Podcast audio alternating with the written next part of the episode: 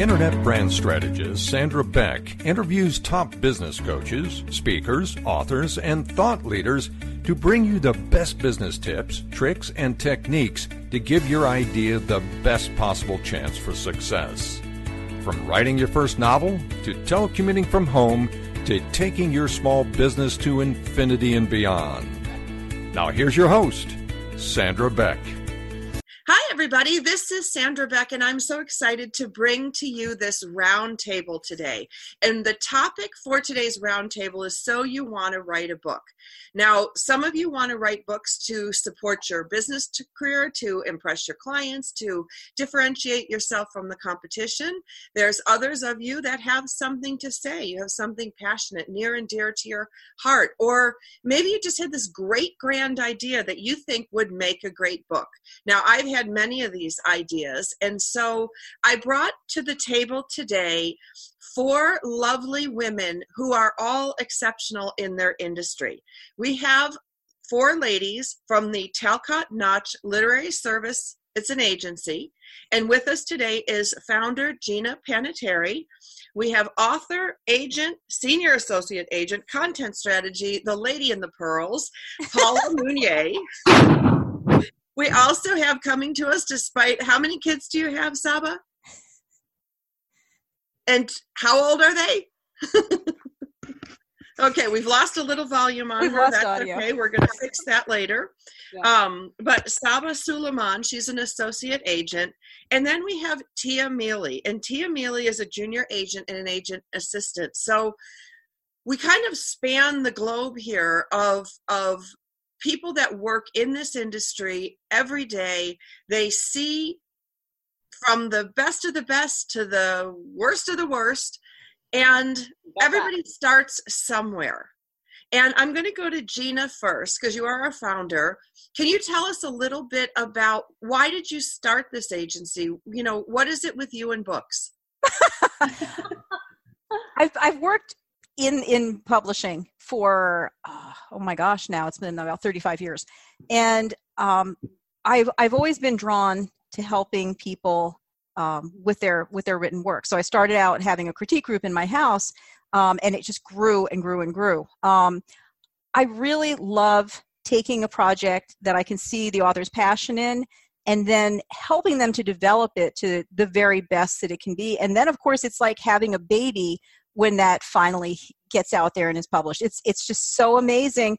Um, and I really feel I think it's very important for the authors to have support and experienced guidance as well as somebody to to fall back on when things aren't going very well and and and, maybe can get them you know started again.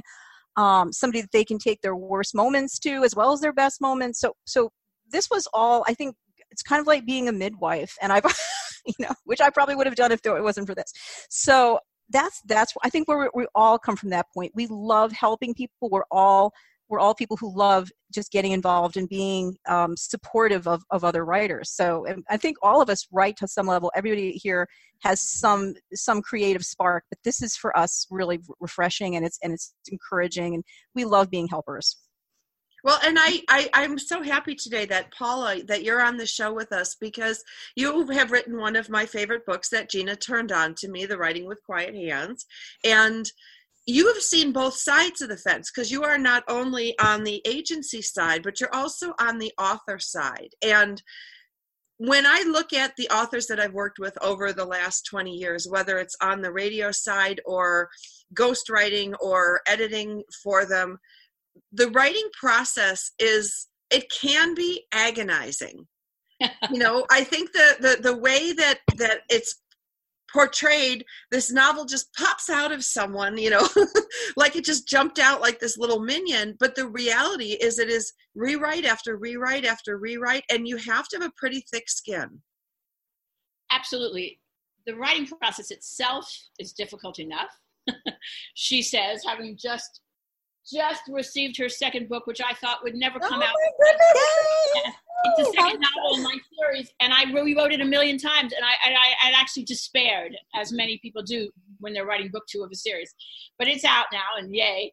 But but it's not just the writing process; the publishing process too is is tough you know and, and can be full of rejection and and so you do need a thick skin it's interesting i always tell people they need a, a magical skin. So you need a, a skin that that will repel the rejection and the despair and the remorse and the regret and, and the writer's block and all that. But it has to allow in humanity so that you can write. So you, you can't develop so so thick a skin that you can't write and you're not affected by by stories any and mm-hmm. people anymore. So you need a magical skin and it and it takes time. I love that magical skin. And i think you know let's talk about rejection right up front because i think that's that's where i think a great literary agent is also not only a cheerleader but like part psychologist you know part social worker you know all these things. There are rejections in this business and it's probably one of maybe next to acting i'm out in los angeles it's probably one of the biggest areas where you're rejected for what you think who you are what you write you know all these things come into play. And i'm going to go to um i'm going to go to saba. Saba can we check your sound real quick? Yes can you hear okay me? perfect. So saba i'm going to go to you because rejection let's talk about that. What are some reasons that you reject someone regardless of whether it's a great story or it's well written? Okay um so you're right in that if it's not well written well then that's a rejection that makes sense um, but there's so many factors that are that sort of go into this decision that unfortunately feel very difficult for the author to control. For example, you know, the topic they're writing about may be something that I happen to already have an author who wrote about. So I don't want my authors to compete with themselves um, on my list. Um, I'm just not personally compelled towards the writing or the topic or some part of the submission, regardless of the fact that it's well written, I believe those are the rejections that sting the most because the craft is there, the research is there, the concept is well uh, pitched. It's just not something they picked the wrong agent in that sense. And so when I reject those submissions, I'm, I'm, always very clear. I say, you know, this you have something here. I'm just not the person for it, and I encourage you to please go pursue another agent because you know I think you have something here. And so I try to be a little bit more encouraging. I try to be encouraging all the time, but in those situations especially, uh, I like to make clear why I'm passing on the, from the project. Um, other reasons, despite it being well written, I would say. Um, you know, um, there are so many other things to think about when you submit or when you write a book. Um, of course, the assumption is when you have a talent, and that is that you write well, that you can get published easily. But unfortunately, a book is a product and we are selling this product. Right. So we need for the manuscript to follow certain guidelines, whether it be um, by way of genre, because there are genre conventions to each genre we represent. And we do, uh, we're a generalist agency, so we represent adult fiction, nonfiction, children's fiction, nonfiction within, you know, romance and horror and sci-fi and fantasy and literary fiction and everything in the middle, mysteries, thrillers. And they all have have certain conventions that they follow within sort of the genre in the sense that you know there's a certain kind of word count uh, a range that is pretty tight and should really follow those um, guidelines. Uh, the voices tend to be tend to follow a specific kind of general convention. And so again i may see a, a well written project but it doesn't sort of fit into its market. And i have to be able to evaluate that and assess whether or not i can sell it to an editor who works in these genres and categories.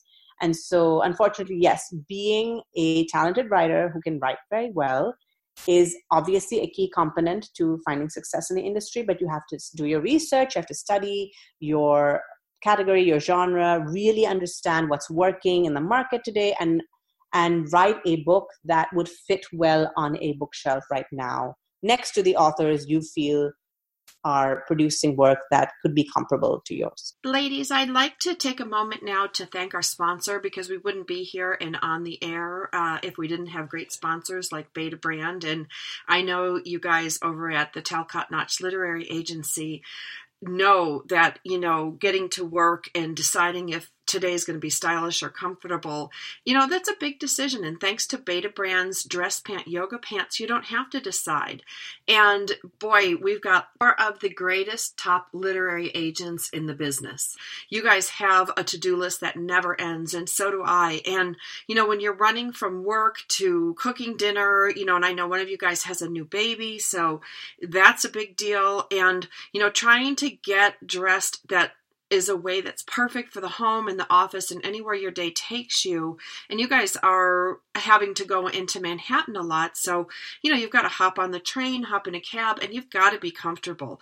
And right now, our listeners can get 20% off their first order when you go to betabrand.com slash coach talk. And that's 20% off your first order at betabrand.com slash coach talk. Millions of women agree that these are the most comfortable pants you'll ever wear to work. You know, and and Gina, I know that you like to look stylish and comfortable, but still have a professional attire and you shouldn't have to pick one. And Paula, you know, you are so rocking fine with your best-selling books and being a literary agent too.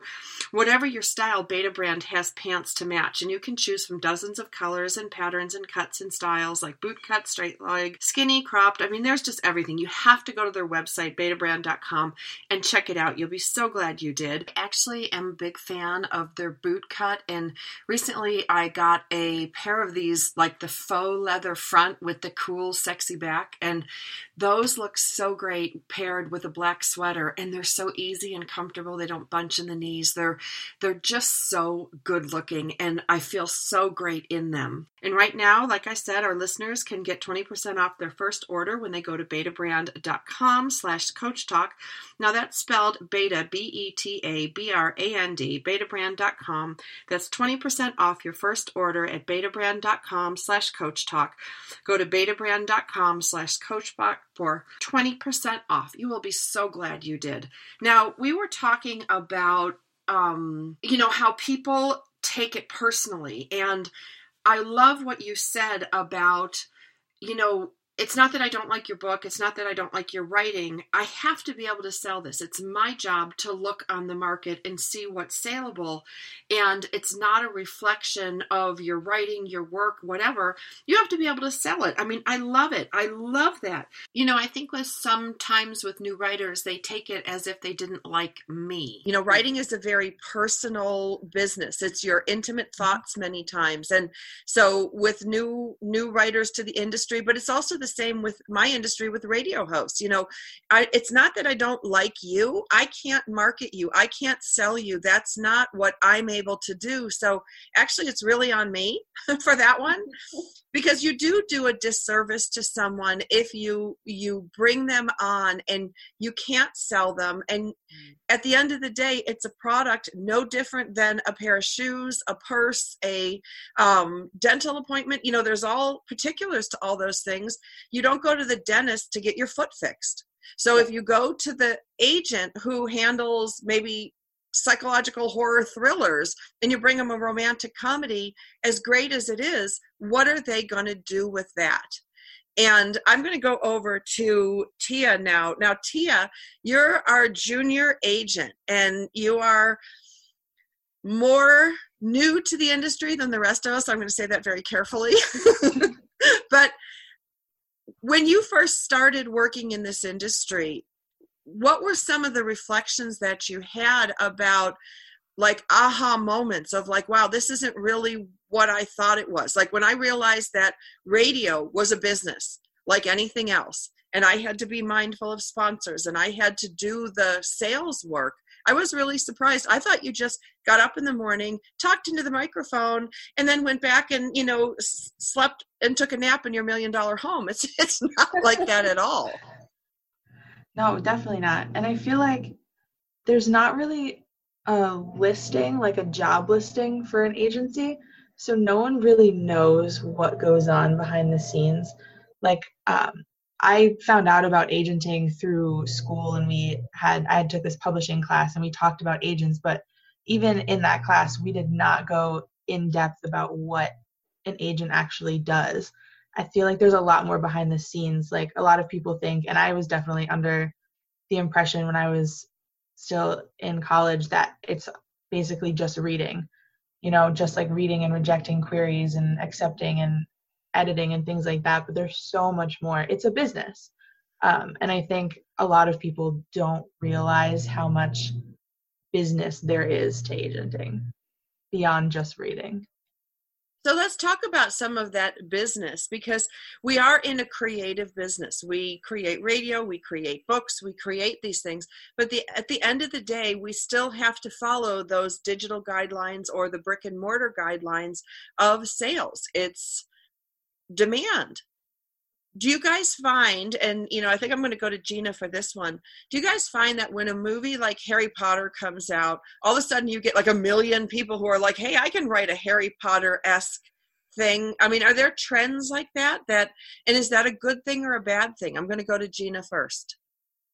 There are always trends um i don't know why my my video is not coming up. Um there's always trends. And sometimes if you see a trend developing yes right after harry potter we get 5 million stories about magical schools for kids and all that. Yes that happened. But if you're writing to a trend if you see a trend emerging and you try to write a book to it you're going to be behind the curve. You're going to be way behind because by the time that trend has peaked you know it, it's it's already it's already on the downhill slide. So publishers who bought those trend books those were bought two years ago. Those were those were in their pipeline years ago. So you're way behind. You're you're catching up now and that's never the position you want to be in. You although there i can tell you that there are things that you should avoid writing because they're just you know there are things that simply aren't selling right now and it's a super hard climb to try to sell ancient world historicals or you know um, we don't even we don't want anything called dystopian anymore. You know it's just that's like a poison word. Um, although i think it's really the genre still exists so you have to you have to be aware of what publishers will not buy because they haven't been earning for them and they simply can't get them through board. But if you try to write to a trend you're going to be behind. Write something new break some break some you know some boundaries and and go in a different direction than everyone else. Those are the books that are going to be the huge breakaway bestsellers the ones that nobody has seen anything like that before. That's why hunger games was so huge. That's why twilight series was so huge. That's why harry potter was so huge. Mm-hmm. We hadn't seen anything like that before and everyone wanted to to read those because it was so new and was so fresh. Everything else after that felt derivative, and we all we know that it's true. Um, so so don't write to trends, but do be aware. Go on the boards. Go on Twitter. Go go where writers are talking to each other and editors are talking about what they're looking for, and you'll see what they're what they're asking for. But they'll also give you a hint as to what you should avoid. Um, not to say that you can't sell those things that that aren't popular. I mean, I still do. It's just an uphill climb, and you're not going to help yourself as a new debut writer to be doing something that's not right now considered economically or commercially viable for publishers. So just be part of the writing community, and you're going to pick up a lot of information. I'm going to go over to um, to Paula because you know you now have the other side of the fence. I'm going to ask you to put your author hat on just for a, for a moment. When you are pondering a story or pondering a new book what are some of the things that you do to make sure that like in hollywood out here anytime we get like a meteor movie there's going to be like two other media movies you know from from you know like one or the other production houses or you know you look at all the rip-offs all the time in Hollywood where there's one television show and it spawns like five knockoffs. And maybe one is good because we like the actors, but more often than not, they kind of go by the wayside. So creativity in Hollywood is is very commercialized. Now, in your industry, it's commercialized as well. But when you're trying to come up with an idea that you think is great and viable, do you run it by a panel of people first before you write it, or do you squirrel it away like a little tender green shoot and let it grow? Well, I have my, you know, my own agent who's Gina, so I have the best soundboard in the world. But but you know, before I was an, um, an agent, I was an acquisitions editor, and that's actually how I met Gina you know, I, I, acquired projects for publishing houses, and we couldn't go to our publishing board without what we called the USP, which is a, a marketing term that means unique selling proposition. So, hmm. what everybody in, in publishing wants is the same but different. So, it's just like insert bestseller here, only different. And how can you articulate that difference? Right. So, in Hollywood they call it uniquely familiar. It's the same thing. It's basically, you know, here's your competition. You're up against the big guys, and most readers would rather buy a book, 90% of them, from someone they know than someone they don't know. So if you're a debut author, you have to find a way to position yourself against these people to say, oh, my book is just like Lee Child, only different. And here's how to make it different. Here's the difference, right? So you have to be able to articulate that difference. So I think that's what a lot of people have trouble with. They don't understand what about their project is special and why anyone would buy it. And that's what you have to figure out. So, as an acquisitions editor, I spent a lot of time thinking about that whenever I pitched a project. And now, as a writer, I think about that. The same thing. How can I make my work different? How can I pitch my clients so that the editors understand number one, that yes, it will sell because here's a whole slew of comps selling in that same category, giving the readers this particular kind of experience that the readers want. But here's how it's different and better. So I think you have to think in those terms. You know, sometimes it helps to think, who do I want to be when I grow up? So I knew I wanted to be Julia Spencer Fleming, who's one of my favorite mystery writers. And I thought, but I have to be different than Julia Spencer Fleming. So how can I be different? And I thought, oh, I'll be Junior Spencer Fleming with dogs. So I like canine mysteries that are a lot, you know, in the same vein as Julia Spencer Fleming, but with with dogs. And I was really tickled when one of the reviewers from Library Journal said, you know, you may think of Paula's books like, you know, Margaret Mizushima, the other canine mystery editors, but really, really reminded me of Julia Spencer Fleming. I'm like, yes, right? So think about, as a writer, you have to think about who, who are my favorite writers? Who, who's my favorite competition? How can I emulate their culture but make it different and make my projects different, right? And that, that that's the key, I think, because I have to have something to pitch and I have that's nothing new in selling. You know, when you look at selling, you know, whether it's a, you know, I worked in in residential real estate in Beverly Hills for for 15 years, and it was funny because we would walk around these gorgeous homes, and they'd say, "Oh, well, this is a, you know, a, a colonial, but it has this," or you know, this is a, you know, and and that's salesmanship. I mean, we want a familiarity, and then we want a twist, or we want something, you know, that allows us to get excited about it so it's not the same old thing. Now I'm going to go to Saba. Saba, when you're when you have an author that sends something to you and you there's a kernel of what you think is like amazing in there, something that you can grow.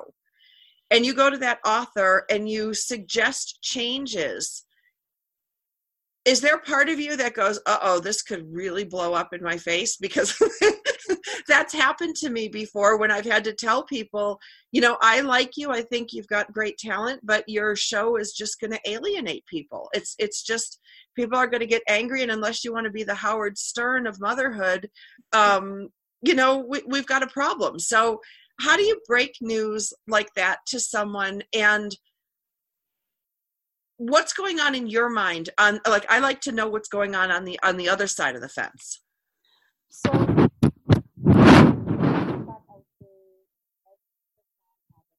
okay we're losing audio. Can you can you come towards your mic maybe? Okay so we're going to go we're going to bring that question over to gina because we've we've lost sound on saba okay all right um, so the, the question you wanted to, to, to talk about is like, you know, how do you discuss with the author like the, the reason why their story isn't going to work? Or well just that you want to work with mm-hmm. them because you think there's a kernel in there but, but there's it needs work. But it okay. needs oh I, I i usually i do this with a lot of the books that i make offers on. I'm like i really really like all of these things about it. However, and I'm I'm usually I usually very honest with them. I think that we're going to need to rehaul these elements because either it's making one of your characters unsympathetic who needs to be unsympathetic or this is simply unbelievable or this is this part has simply been overdone it's oversold and it's it's not fresh anymore um, so when i have i always have a conversation with somebody if i'm offering them representation i said let's let's set up a phone call um, and we'll talk about my vision for the book and see if it aligns with your vision for the book. And and it might. And sometimes they tell me i've i've been worried about that. You i believe that you you nailed it. This is exactly what i should be doing. It feels really good. Um, if they disagree then i'm okay with saying like well maybe we're not meant you know we're not we're not a love match um, because i want both of us to have the same vision. I don't want you doing something that doesn't feel organically like correct to your story because you know it better than i do. Um, but i go through the story. I go through the characterizations the dialogue even the setting sometimes and we've had books bounce because the setting wasn't selling. Um, and we're like okay well you have to reset this book you know in in someplace else. It shouldn't be in the city. It should be rural or vice versa you know. Um, and we we go through those and and the the author you know i usually give them a few days to go off and think about it or but sometimes they come back right away and they're like i was always bothered by that myself and you're just affirming to them that their instincts as a writer were correct the whole time and they knew that they'd gone off on the wrong track. So and revision process after we take a book on is often very lengthy sometimes multiple drafts over a period of, of months or even a year or more um, until we all feel it's the absolute best story the most saleable story that we can possibly pitch at that point. Does that, that make sense? Yeah. Okay. Absolutely. I mean i can we can talk a little bit about you know um when when somebody puts a story together everything is fluid until it's not.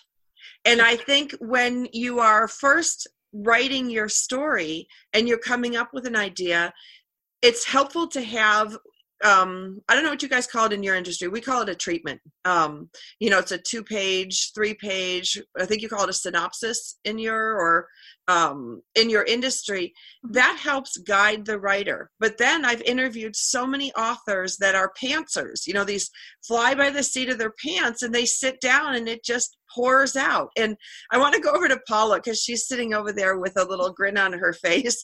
Paula, are you a planner or a pantser when it comes to creating your work? Well, you know, a lot of a surprising number of writers are pantsers. I'm always kind of astounded by that because I started off as a reporter and I knew I had to go do my interviews, do my research. I had to have something to write about, right? And so the idea of just sitting down and winging it kind of terrifies me. Mm-hmm. Um, I actually wrote a book on plot for people so they can help plot themselves because I think most people fall sort of in a camp, right? They they kind of plot, they have an idea where they're going, and then you know they pants the rest of it, or they think they're a pantser, they really have done more thinking about it than than they say they have. You know, I think we, the best approach is both because I always write very detailed outlines because I you know, I'm neurotic, but never follow them. You know what I mean? uh, so eventually I, I, I detour. But, you know, you can pants it for the first book, but after that, your publisher wants to know what the second book's going to be about or what the third book is going to be about. And so to get that next contract, you have to write that synopsis or at least a, enough of a pitch that they can say, okay, this makes sense, go for it. Now, Saba, let's check your sound sound again. Sorry, I'm not sure what happened. Can you hear me now? Yeah, now I can hear you. Perfect. So let's talk a little bit about if you have an author that's a pantser versus an author that's a plotter. How do you how do you work with a creative like that? If they're just everything's going to be fly by the seat of my pants and just show up, is that something that makes it more difficult for you to work with? So I typically sign authors based on a novel or a submission, whatever it may be, a collection of essays that they've submitted to me that I believe I can sell in in some basic format of it. It would just need one a revision that I believe they can do. And so the the the actual material is already there. Whether or not their process, their personal process is to plot or to pants doesn't really figure because I have that material and I know it's saleable and it, it, it is um, it is strongly written and they just have to tweak it and revise for it. Now i have clients who are now writing their second books and their series but at that stage they've already signed with an editor and a publishing house. At agents don't typically involve themselves with when their clients are writing their second or third books just because their editors already ha- they have editors who are invested in the series and will help them plot and and sort of envision the process and ask them sort of probe them ask the right questions kind of ensure that if for example the client is more of a pantser that they they will hit relevant plot points that there is some kind of um, goal in terms of, of deadline and that sort of thing But for me, I, it's never really figured in my relationship with my clients because I already have the book that they that they sent me for which I mm-hmm. signed them. So you know, they've already created it. Whether or not they plotted it or pantsed it, mm-hmm. it doesn't really make a difference to me. Um, that being said, we have I have also worked with some of my clients to write fresh books. Say in the situation where I haven't been able to sell their first book, the one that I signed them on. Typically, I ask them to send me some kind of an outline. It doesn't have to be thorough, point by point. It can just be, you know, basic kind of thought points like where what's the progression of the story so that I can determine whether it's a story I can sell that I understand, that I feel passionate about, that I feel that they can write well given their talents and their expertise. And then I like to encourage them to, you know, be true to their own process, mm-hmm. write a draft, make sure that it's not just the first draft because no writer on this earth can produce a first draft that's actually worth going to publish, including our favorite best-selling authors. So, you know, I ask them to go to their writing groups or critique groups or, you know, set it aside for a while, go back to it. Give me something I can work on. And I usually like working on complete drafts and not say, send me the first chapter and we'll go chapter by chapter just because I know and I have seen from personal experience that if you don't, the process of writing a novel in itself teaches you about plotting, and mm-hmm. and then you sort of find yourself dialing back to chapter three when you're in chapter seven, being like, actually, I did that thing wrong. I need to go back and change it. And if I were to go through each chapter, chapter by chapter with my clients, it would just make no sense. It would just be a lot of wasted time if, for example, they decided something they did in chapter three where they, you know, murdered Mrs. Coxley was wrong. You know what I mean? Like they should have mm-hmm. done it a different way. And so I always ask them to go through the process once, however they want to. They want to pan through it, that's fine with me, as long as I have a working document that's full that I can that give them some actionable feedback on. And so in that sense, I guess um, I don't really like to interfere very much in terms of how they like to write, but I do require that they give me something I can work with that's not just word vomit. Essentially. Well, and I think, you know, one of the things that I learned, um, I went to journalism school at Northwestern before I went to business school there. And I was astounded about how much I didn't know. You know, the concept that I would take a whole semester of grammar. You know, that sounds crazy. You know, you just think how many how many things are there to know? Well, there's a lot. And then when I read Paula's plot book, um, called it up, Paula, show everybody your plot book again, because that's a really good one. Um, I actually owned that before I talked to Gina and recommended your other book. Um, but there's so much to know and when you master these fine skills then your creativity can be unleashed. Because i can tell you in the beginning you know and when i work with um, i worked mostly with phd thesis candidates. There's a formula there's a structure there's a word count. You know there's all these things that have to be in there. There's certain things that have to be in your first chapter. Well once you master those things, it's almost like you can take a breath and let your creativity flow because I think the first time around, and I'm going to go to Gina for this, the first right through, there's so much to remember. And then after you've completed it, you've mastered kind of like, you know, like the basics, like you got the stroke down in your swim, you got the kick down in your swim. Mm-hmm. And drafts two, three, four, or books five, six, seven, whatever they are, seem to flow more quickly. So I'd like Gina for you to talk a little bit about that process.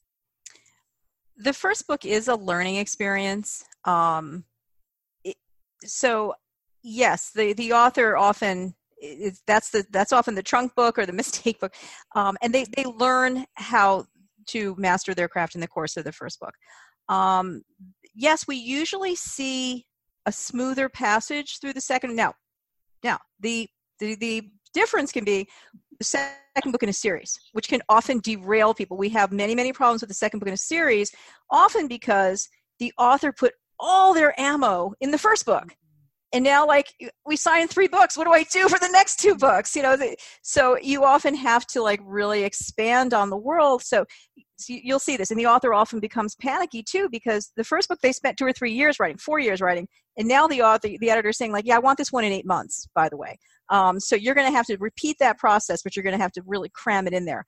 Um, but usually they've got they've they've they've gotten off the craft. They've they've learned more about their characters. They've they've mastered the world building. They've done those multiple drafts where they kind of smooth that out and it's and it's so much easier from that point forward. That doesn't mean that um, we don't get involved and the editor doesn't get involved or they take their hands off the wheel at that point for the later books. There's still lots and lots of craft to be developed. We expect our authors and as readers we expect the authors to get better and better with each with each book.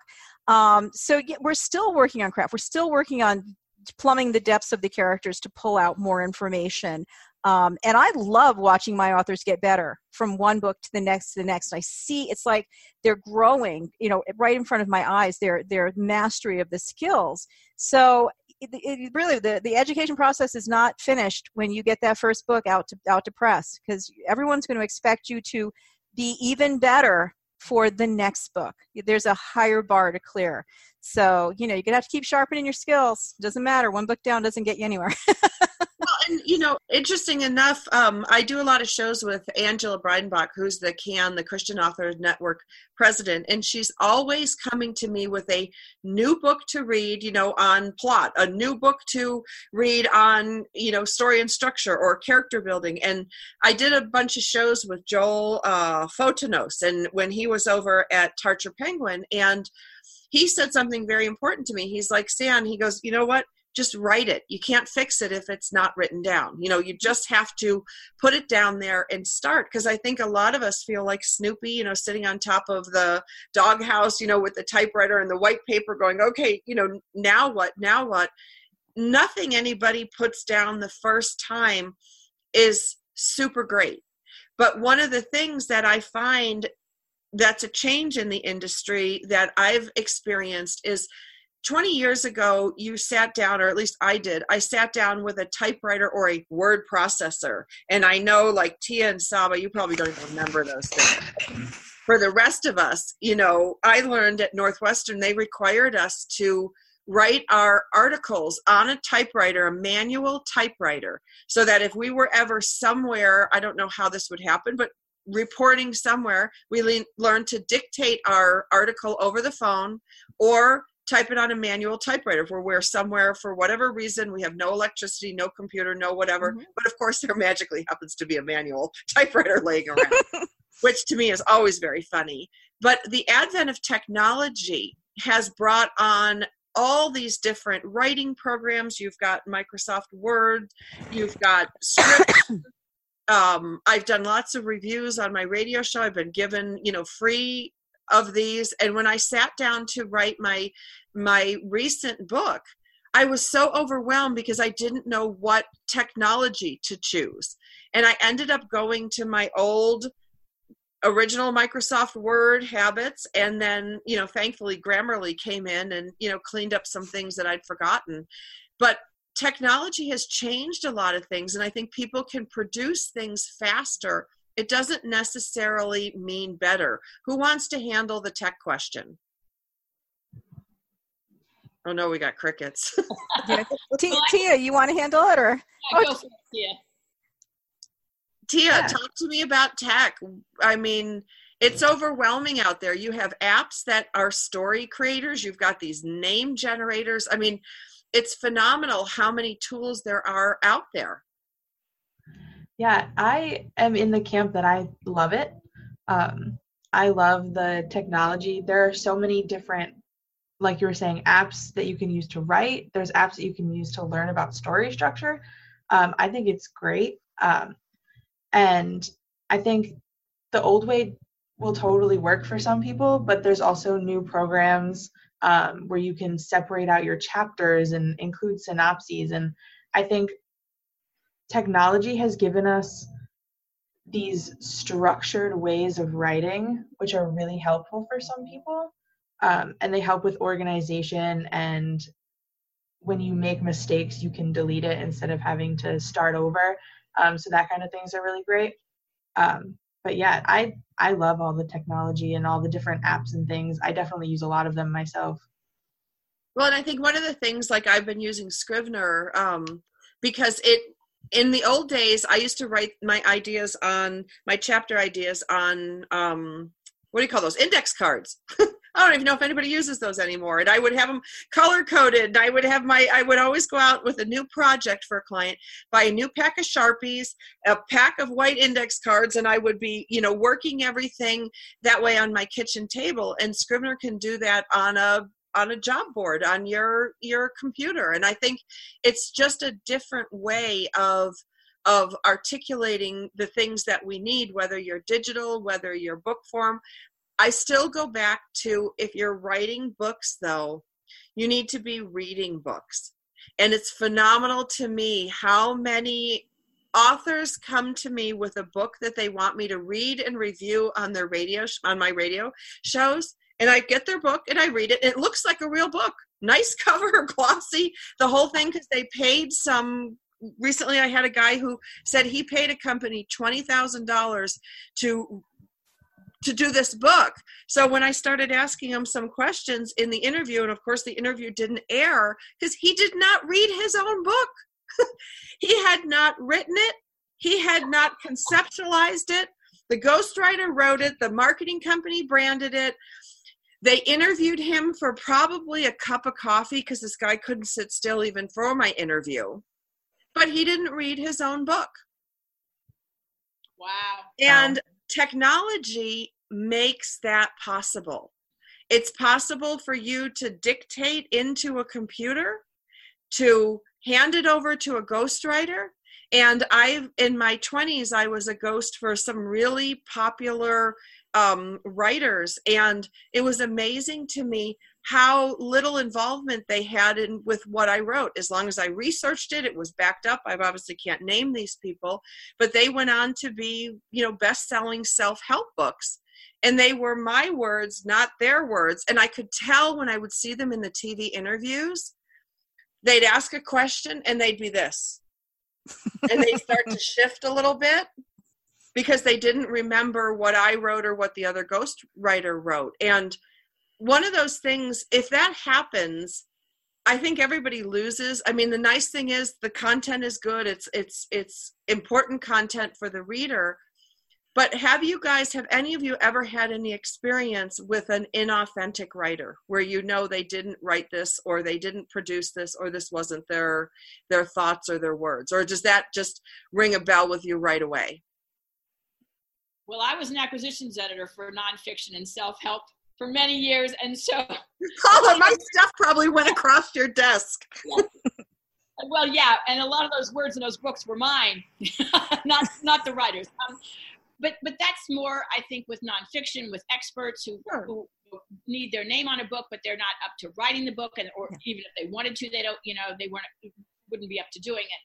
I think that's a little different. I think with fiction, you know, people are looking for that voice. Yeah. And it's hard to find that voice with the ghostwriter. And the level of craft is very high. The expectation is high. You have to sell that book based on the finished product, not with a proposal, the way you can sell nonfiction. So I think all of us are looking for that voice. We're looking for that feeling you get when you open the new hardcover by your favorite novelist and you start to read and you think, ah, I'm in for a good ride. You know, it's right there on the page there, there's a, an intangible confidence that you're going to have a great reading experience. And that I think is hard to pull off mm-hmm. with a ghostwriter. I think you need that you need that writer, an authentic writer. And I think an inauthentic voice is it's just often more more than inauthentic, it's just not bad. It's not good. It's not a good voice, it's not a strong voice, it's not a compelling voice. And that's what we're all looking for because readers love that. They'll follow a compelling voice anywhere.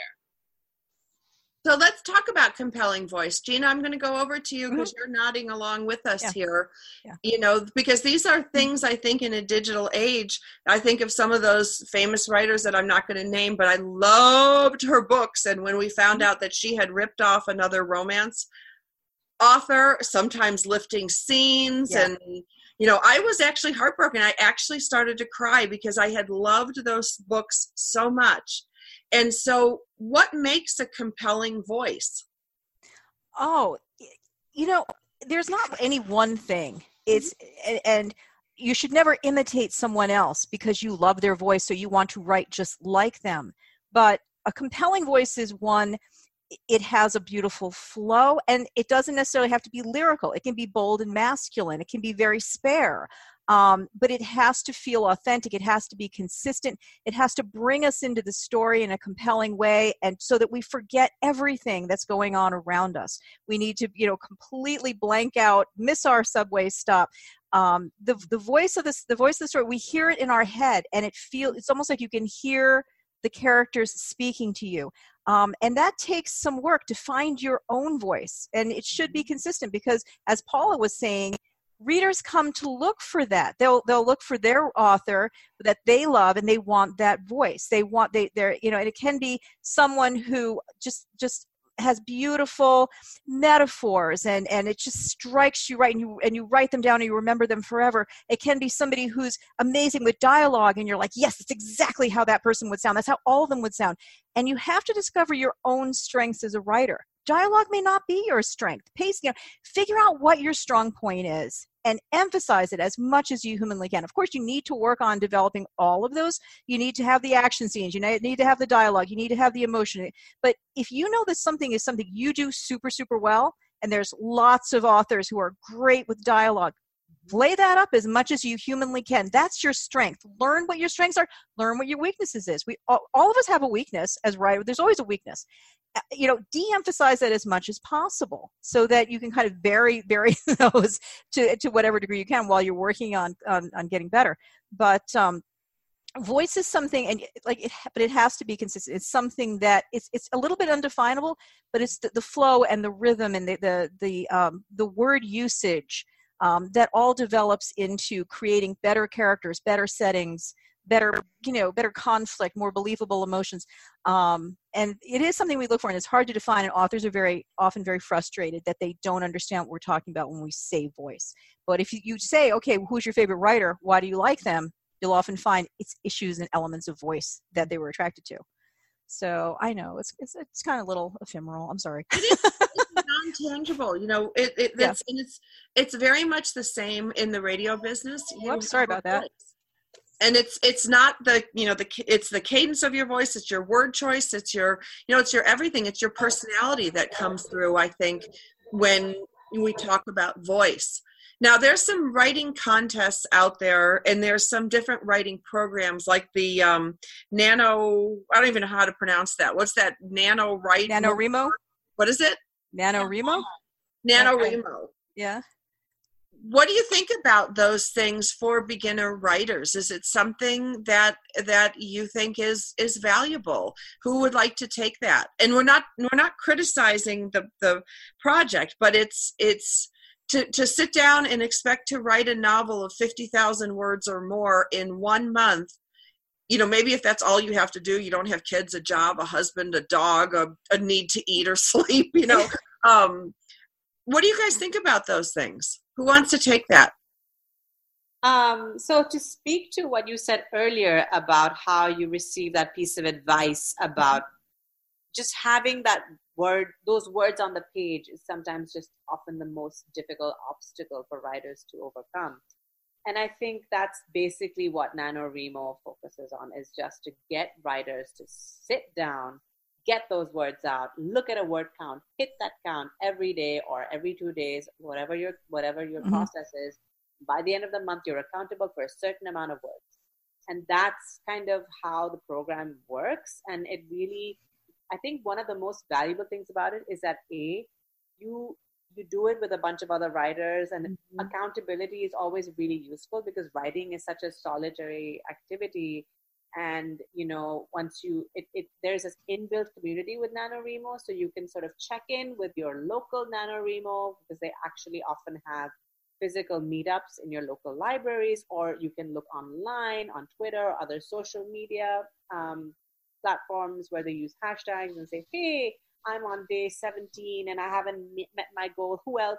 Can I get some inspiration? Can I get some encouragement?